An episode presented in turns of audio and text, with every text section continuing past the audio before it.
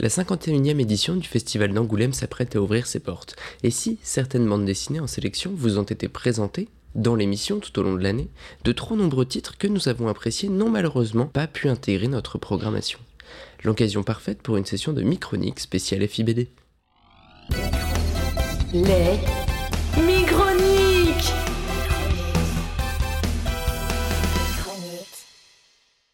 Vous connaissiez la petite maison dans la prairie, mais connaissez-vous la jolie maison au bord du lac? Ce Nice House on the Lake est un formidable récit aux frontières du polar, de l'horreur et de la science-fiction. Je vous l'accorde, c'est pas tout à fait l'ambiance de Shelley Ingalls. Sorti en deux volumes en janvier et mars 2023, The Nice House on the Lake est l'histoire d'un groupe d'amis qui, le temps d'un week-end, se réunissent dans une charmante villa perdue dans la nature. Leur hôte, Walter, à l'origine de la petite escapade, accueille ses compagnons dans une maison d'architecte dernier cri, ambiance euh, jacuzzi et salle de cinéma. Malheureusement, nos vacanciers n'auront pas le temps de jouir du luxe de la maison. À peine arrivés, ils découvrent sur les réseaux sociaux que c'est la fin du monde. Rien que ça. C'est la fin du monde partout, sauf chez eux, dans cette jolie maison au bord du lac. Très vite, ils vont comprendre qu'ils sont prisonniers de cette maison et que ce cher Walter est bien trop informé sur cette histoire de fin du monde. Un huis clos scénarisé par un James Tynion en grande forme qui a révisé pour l'occasion tous ses Agatha Christie et son intégrale de Lost. On rappelle que James Tynion est un des scénaristes les plus talentueux d'outre-Atlantique et qui ces dernières années n'a cessé de bombarder la France avec des récits indés et horrifiques plus réussis les uns que les autres, comme Something is Killing the Children ou The Department of Truth. Au dessin, Alvaro Martinez Bueno, qui abandonne ce style habituel et offre une exploration graphique absolument saisissante. Bref, un grand récit conclu en deux volumes, dont le premier n'est qu'à 15 euros, étant donné la dimension de l'album, c'est cadeau. Attention cependant, il s'agit d'un premier cycle dans un univers que les auteurs seront ramenés à réexplorer prochainement.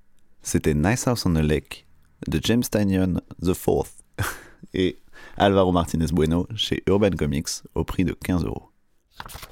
Slava, la nouvelle trilogie de Pierre-Henri Gaumont. Avec un premier volume sorti en août 2022 et un second à la rentrée 2023, Slava est un polar saisissant se déroulant dans les froides terres de la Russie. On est dans les années 90. Après 40-50 ans d'austérité communiste, une fièvre capitaliste s'abat sur la Russie, pour le meilleur comme pour le pire. C'est là qu'on rencontre Slava et Lavrine. Le premier est un artiste politique qui ne sait plus quoi faire de ses pinceaux après la chute du régime, et l'autre un magouilleur de la pire espèce, né pour tromper son prochain, et qui fait son beurre en vendant les ruines du régime au plus offrant. Le duo va se retrouver embarqué dans un quiproquo improbable impliquant le rachat d'une usine par ses employés et la mafia russe.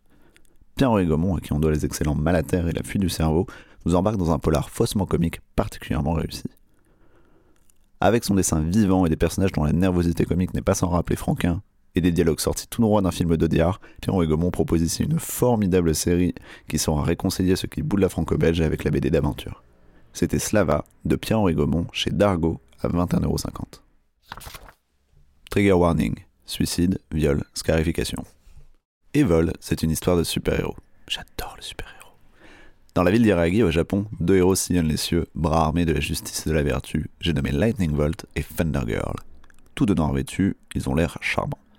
J'ai dit bras armés de la justice, mais ce sont surtout les faire-valoir des riches, des puissants et de l'élite corrompue de la ville.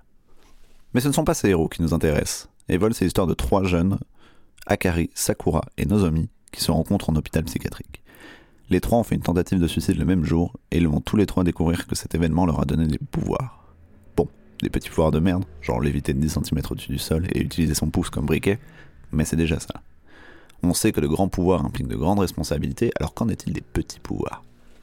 Akari, Sakura et Nozomi vont-ils rejoindre le camp du bien et devenir des héros annulés de tous comme leurs idoles Lightning Bolt et Thunder Girl Ou alors est-ce que brisés par la vie qui les a fait atterrir dans cet hôpital, ils vont décider de tout abandonner et de céder au mal?